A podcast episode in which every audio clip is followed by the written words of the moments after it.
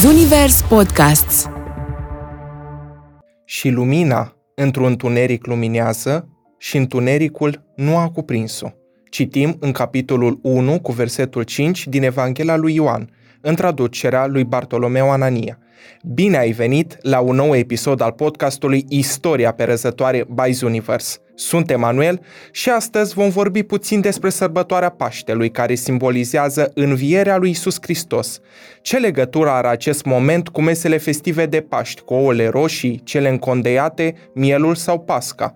În toată ecuația asta, ce loc ocupă celebrul iepuraș, nelipsit la o astfel de sărbătoare și cum a ajuns oul să devină, în timp, o adevărată operă de artă și o bijuterie la mesele de Paște ale romanovilor. Să le luăm pe rând. Istoria perezătoare cu Emilia Vorenciuc Un podcast Zunivers Învierea Domnului este temelia bisericii pe care o cunoaștem astăzi. Este un fundament pentru credința creștină, ortodoxă, catolică și protestantă, relatat în scrierile secolului I și de apostolii lui Hristos. Învierea a fost un apric subiect de dispută între împărații romani și primii creștini care au fost persecutați și prigoniți pentru crezul lor. La 20 de secole distanță, episodul învierii rămâne o temă controversată pentru creștini, oameni de știință, psihologii istorici. Unele surse ne transmit ideea potrivit cărea textele incluse în Evanghelii sunt de fapt pasaje apocrife. Este cazul unei celebre scrieri din secolul al IV-lea intitulată Codex Sinaiticus, descoperit în 1844, în care nu se regăsesc versetele 9-20 din capitolul 16 al Evangheliei lui Marcu, acolo unde sunt relatate întâmplările de după învierea lui Isus. Din punct de vedere psihologic, unii argumentează că relatarea învierii se bazează pe halucinațiile apostolilor produse de intensa lor tristețe datorată morții lui Isus. Așadar, conform teoriilor, relatările despre înviere ar fi rodul imaginației apostolilor și rodul fanteziei copiștilor de mai târziu. Istoricii din timpul iluminismului nu au confirmat niciodată miracolele ca fiind evenimente istorice reale. În privința gândirii post-iluministe, învierea lui Isus a fost doar o experiență subiectivă. Evreii numesc Paștele sau Pesach sărbătoarea lor care marchează evenimentele relatate în Biblie ale trecerii prin Marea Roșie în amintirea eliberării din robia egipteană și ieșirii lor din Egipt sub conducerea lui Moise, care se prăznuiește la 14 Nisan, adică în luna aprilie, și coincide cu prima lună plină de după echinocțiul de primăvară. Termenul ebraic a trecut printr-o formulă în limba aramaică, pașca, ajungând să fie folosită și în vocabularul creștin pentru că evenimentele istorice care sunt comemorate în sărbătoarea creștină, adică patimile, moartea și învierea Domnului, au coincis cu Paștele evreilor din anul 33 după Hristos. De atunci, obiectul sau motivul Paștilor creștine a devenit cu totul altul decât al Paștilor evreilor. Noul Testament leagă cina cea de taină și răstignirea lui Isus de Paștele evreiesc și exodul din Egipt. Isus s-a pregătit pe el însuși și pe discipolii săi pentru moartea sa în timpul cinei, dând mesei de Paștele evreiesc un nou înțeles. În literatura noastră de specialitate, Primul autor care a conceput un întreg studiu despre ouăle de Paște a fost Arthur Gorovei în 1937. Unde și când s-a înroșit primul ou? Este cazul să vorbim puțin despre mitul cosmogonic. Conform miturilor lumii și dictonului latin ab ovo, oul păstrează în el misterul creației, Dintr-un ou s-ar fi născut universul, întreaga lume, deci și omul. La baza credinței tuturor popoarelor se află oul cosmic din care se spune că toate s-au făcut.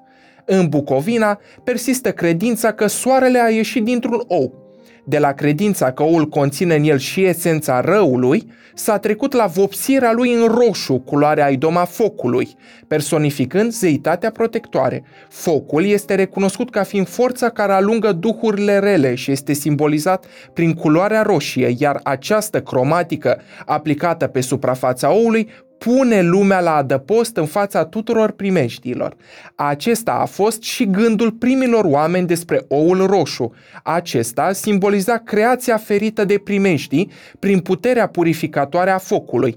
În mormintele preistorice, arheologii au descoperit ouă de piatră vopsite cu ocru roșu, o argilă despre care se spune că l-ar călăuzi pe defunct în viața de apoi.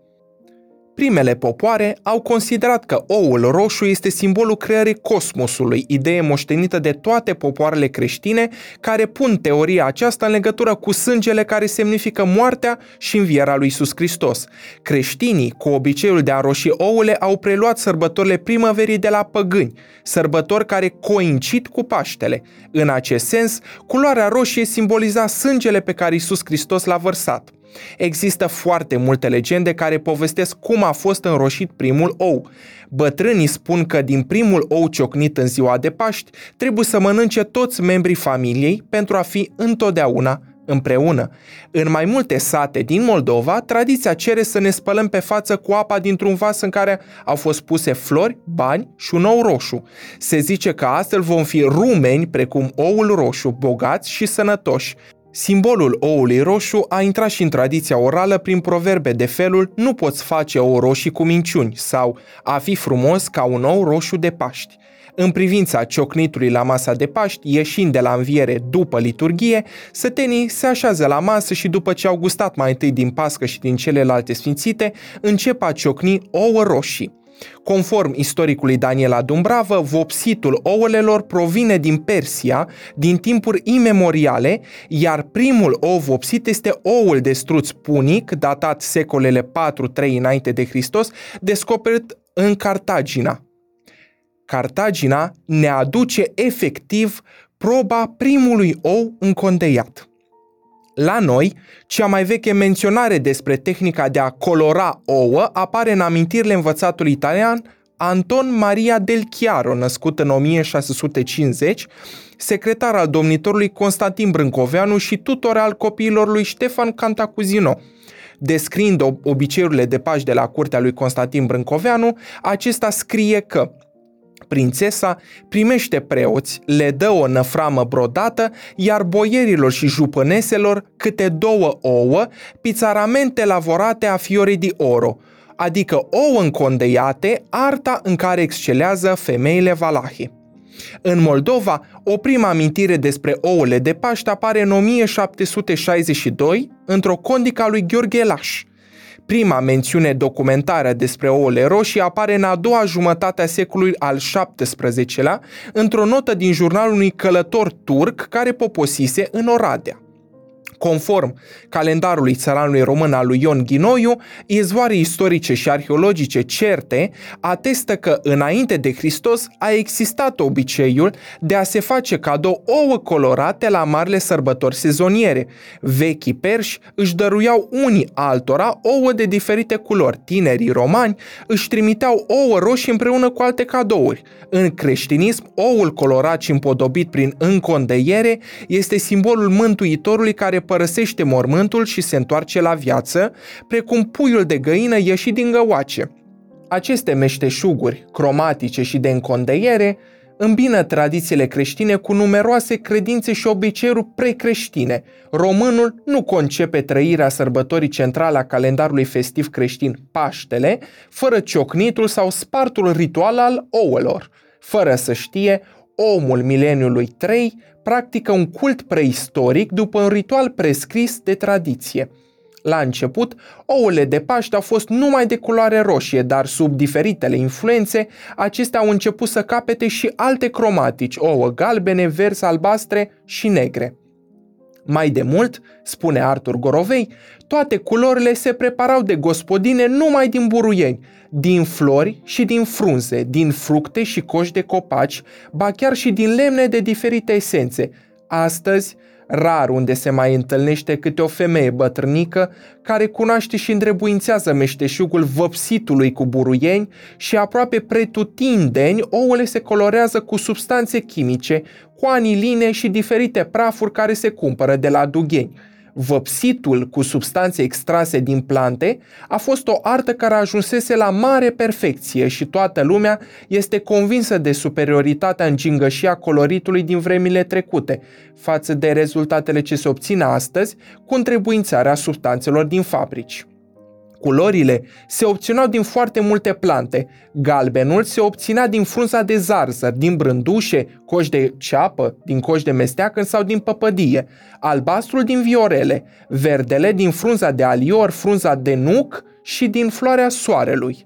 Roșu se obținea din frunzele de măr dulce, din cimbrișor și din măceș. Negrul din coaja verde a nucilor, rădăcina de ștevie, coaja de corcoduș și din florile de soc. Conform unor păreri din județul Mehedinți, fiecare culoare simbolizează ceva anume din credința populară. Roșu reprezintă indubitabil sângele Mântuitorului. Negrul reprezintă durerea Sfintei Fecioare când și-a văzut fiul torturat. Albastru este culoarea victoriei creștinismului în fața morții prin crucificarea lui Isus, iar în privința culorilor galben și verde nu avem informații cu privire la simbolistică. În Bucovina se crede că diavolul încă umblă pe pământ și se întreabă dacă se mai colorează ouăle și dacă se mai cântă colinde prin sate. Conform unei zicale din Bucovina, când ouă nu se vor mai scrie și colinde nu vor mai fi, atunci el, diavolul, va ieși. În literatura niciunui popor nu s-a publicat încă vreun studiu special dedicat obiceiurilor în legătură cu oul de Paști. În lucrarea Câteva datini de Paști la români, Leonida Bodnărescul exemplifică acele câteva legende cu privire la ouăle roșii. Când Isus era în viață, evreii au aruncat în el cu pietre în fața lui Pilat. Acestea s-ar fi transformat în ouă roșii, un coș cu ouă a fost lăsat la picioarele lui Iisus Hristos crucificat, peste care s-a scurs sângele Mântuitorului. Acestea au devenit roșii.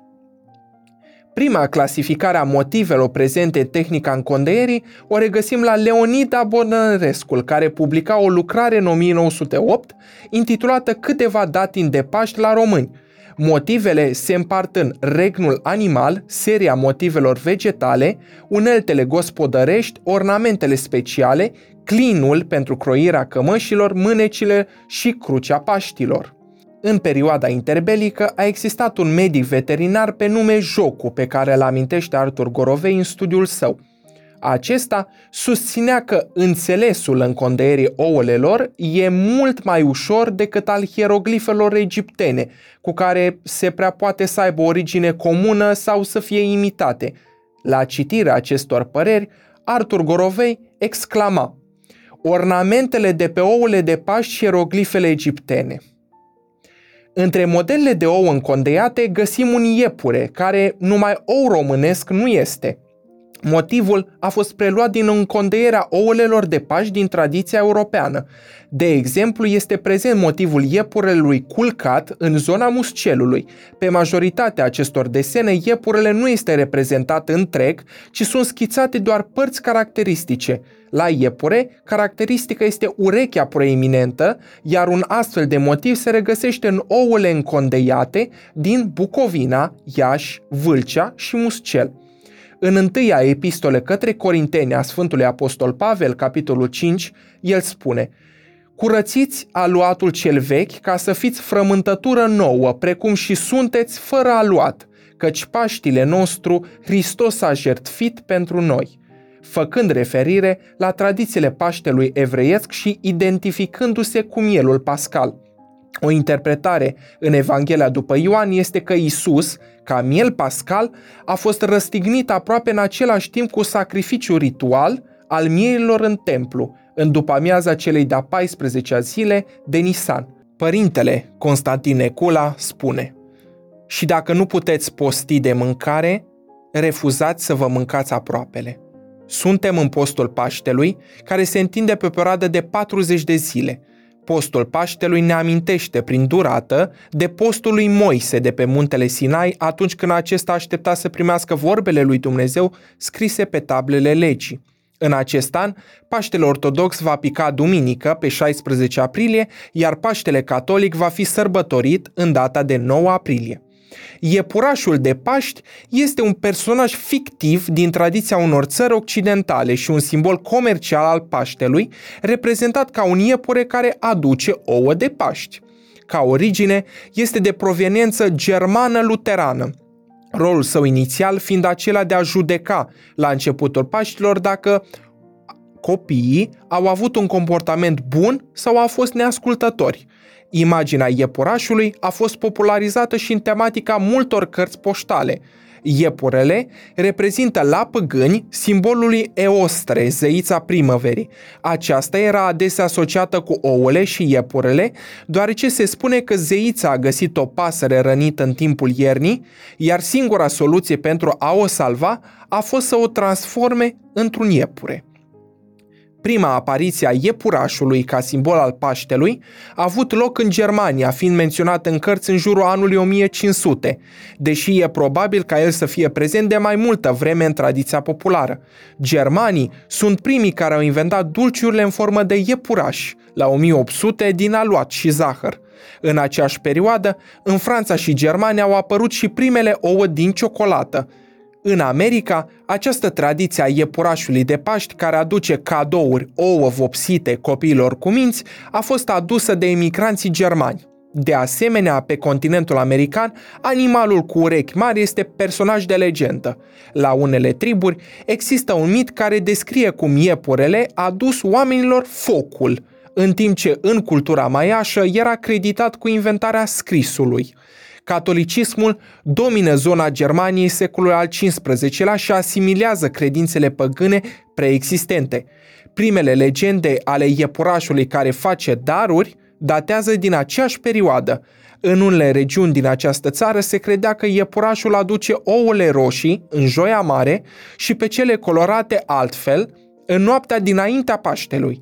Mai mult, se pare că prin 1680 se și publică o poveste despre tradiția iepurașului de Paște care ascunde darurile pascale într-o grădină.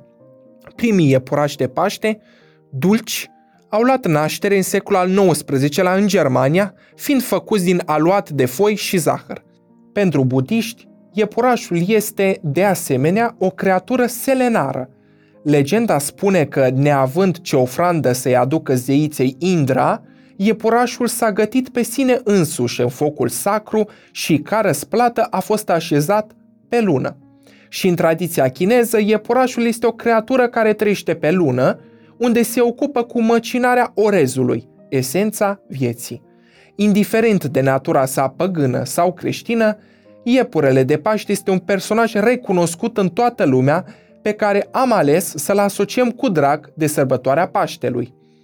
Zeii păgâni trăiesc și astăzi în sfinții cărora ne închinăm noi. Dacă vrem cu adevărat să înțelegem de unde provine obiceiul încondeierii, e bine să privim puțin în istorie către cultul lui Ahura Mazda. Acest lucru ne-ar ajuta să facem o arheologie pentru obiceiul încondeierii. Lui îi se aduceau drept ofrandă ouă încondeiate. În mitologia persană, Ahura Mazda este zeul suprem viul lui Survan. În capitolul despre creștinism din istoria credințelor și ideilor religioase, Mircea Eliade evidențiază asemănările dintre Isus Hristos și Ahura Mazda. Cum a ajuns oul de la cel încondeiat la cel care a apărut pe masa romanovilor ca operă de artă? În 1882, Peter Carl Fabergé prelua conducerea atelierului de bijuterii fondat de tatăl său, Gustave Fabergé, împreună cu fratele său Agaton Fabergé, avea să-l transforme într-un fenomen de anvergură mondială. Cei doi reînvie arta uitată a emailării, își colorează creațiile cu smaralde, rubine și safire și își seduc clientela cu bijuterii originale. Unul dintre locurile pe care îl frecventa în Dresda, Carl Fabergé, era muzeul Seiful Verde, fondat de regele Augustus cel Puternic în 1723, care adăpostește peste 3000 de bijuterii extrem de valoroase din întreaga Europa. În perioada următoare, se ocupă cu restaurarea capodopilor de la Ermitaj, muzeul fondat de țarina Ecaterina cea Mare, slujbă care îi permite să analizeze vechile tehnici folosite de aurarii și bijutierii antichității. În 1882, țarul Alexandru al III-lea admiră creațiile Fabergé la expoziția pan-rusă și solicită expunerea acestora la Ermitaj, ca o dovadă a măistriei meșteșugarilor ruși contemporani. În 1885, țarul îi solicită lui Peter Carl o bijuterie sub forma unui ou de Paști, ca surpriză, pe care să-i dea cadou soției sale.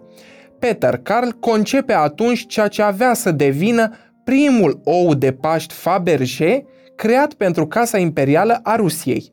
Cadoul este foarte apreciat, iar Fabergé devine bijutierul Curții Imperiale a Rusiei, țarul comandând în fiecare an câte un ou de Paști pentru țarină. Pentru Casa Fabergé începe epoca de aur. La expoziția universală din 1900 de la Paris, Peter Carl Fabergé devine cavaler al Legiunii de Onoare, iar breasla bijutierilor parizieni îi acordă titlul de maestru. Fabergé primește acum comenzi din toată lumea. Numărul angajaților săi ajunge la 500, designer și bijutieri, fiind cel mai mare atelier de bijuterii din Rusia. În 1917, Revoluția din octombrie aduce la conducerea casei Faberge un comitet al angajaților. Un an mai târziu, în noiembrie, după ce atelierul este naționalizat, o parte din familia Faberge părăsește Rusia cu ultimul tren diplomatic către Riga și apoi spre Germania. În decembrie, Eugene și mama sa traversează granița pe jos și cu Sania spre Finlanda – în Rusia bolșevică, frații săi Agaton și Alexander sunt arestați. În iunie 1920, Eugen merge în Germania pentru a-și aduce tatăl în Elveția, unde s-a refugiat restul familiei Faberge. Peter Carl, care nu reușește să-și revină după șocul din 1917, se stinge într-o localitate din apropiere de Lausanne pe 24 septembrie 1920. Alexander Faberge reușește să evadeze din închisoare împreună cu un prieten după ce îi mituiesc pe gardieni. Se întâlnește cu Eugene la Paris și înființează compania Faberge, care restaurează și face comerț cu bijuterii. În 1937, un emigrant rus din America, Sam Rubin, lansează linia de parfumuri Faberge, fără acordul familiei, care îl dă în judecată. Părțile se înțeleg în afara tribunalului, Rubin primind dreptul de a folosi numele Faberge exclusiv pentru produse de parfumerie pentru 25.000 de dolari. În 1964, Rubin vinde Faberge pentru 26 de milioane de dolari. 20 de ani mai târziu, compania își schimbă din nou proprietarul pentru 180 de milioane de dolari, în 1984, Fabergé achiziționează producătorul de cosmetice Elizabeth Arden pentru 700 de milioane de dolari, ambele companii fiind înghițite în 1989 de gigantul Unilever pentru 1,55 miliarde de dolari. Numele altădată asociat cu bijuteriile de lux apărea acum pe o gamă variată de produse de curățenie pentru baie și bucătărie, inclusiv pentru cele pentru desfundat țevile.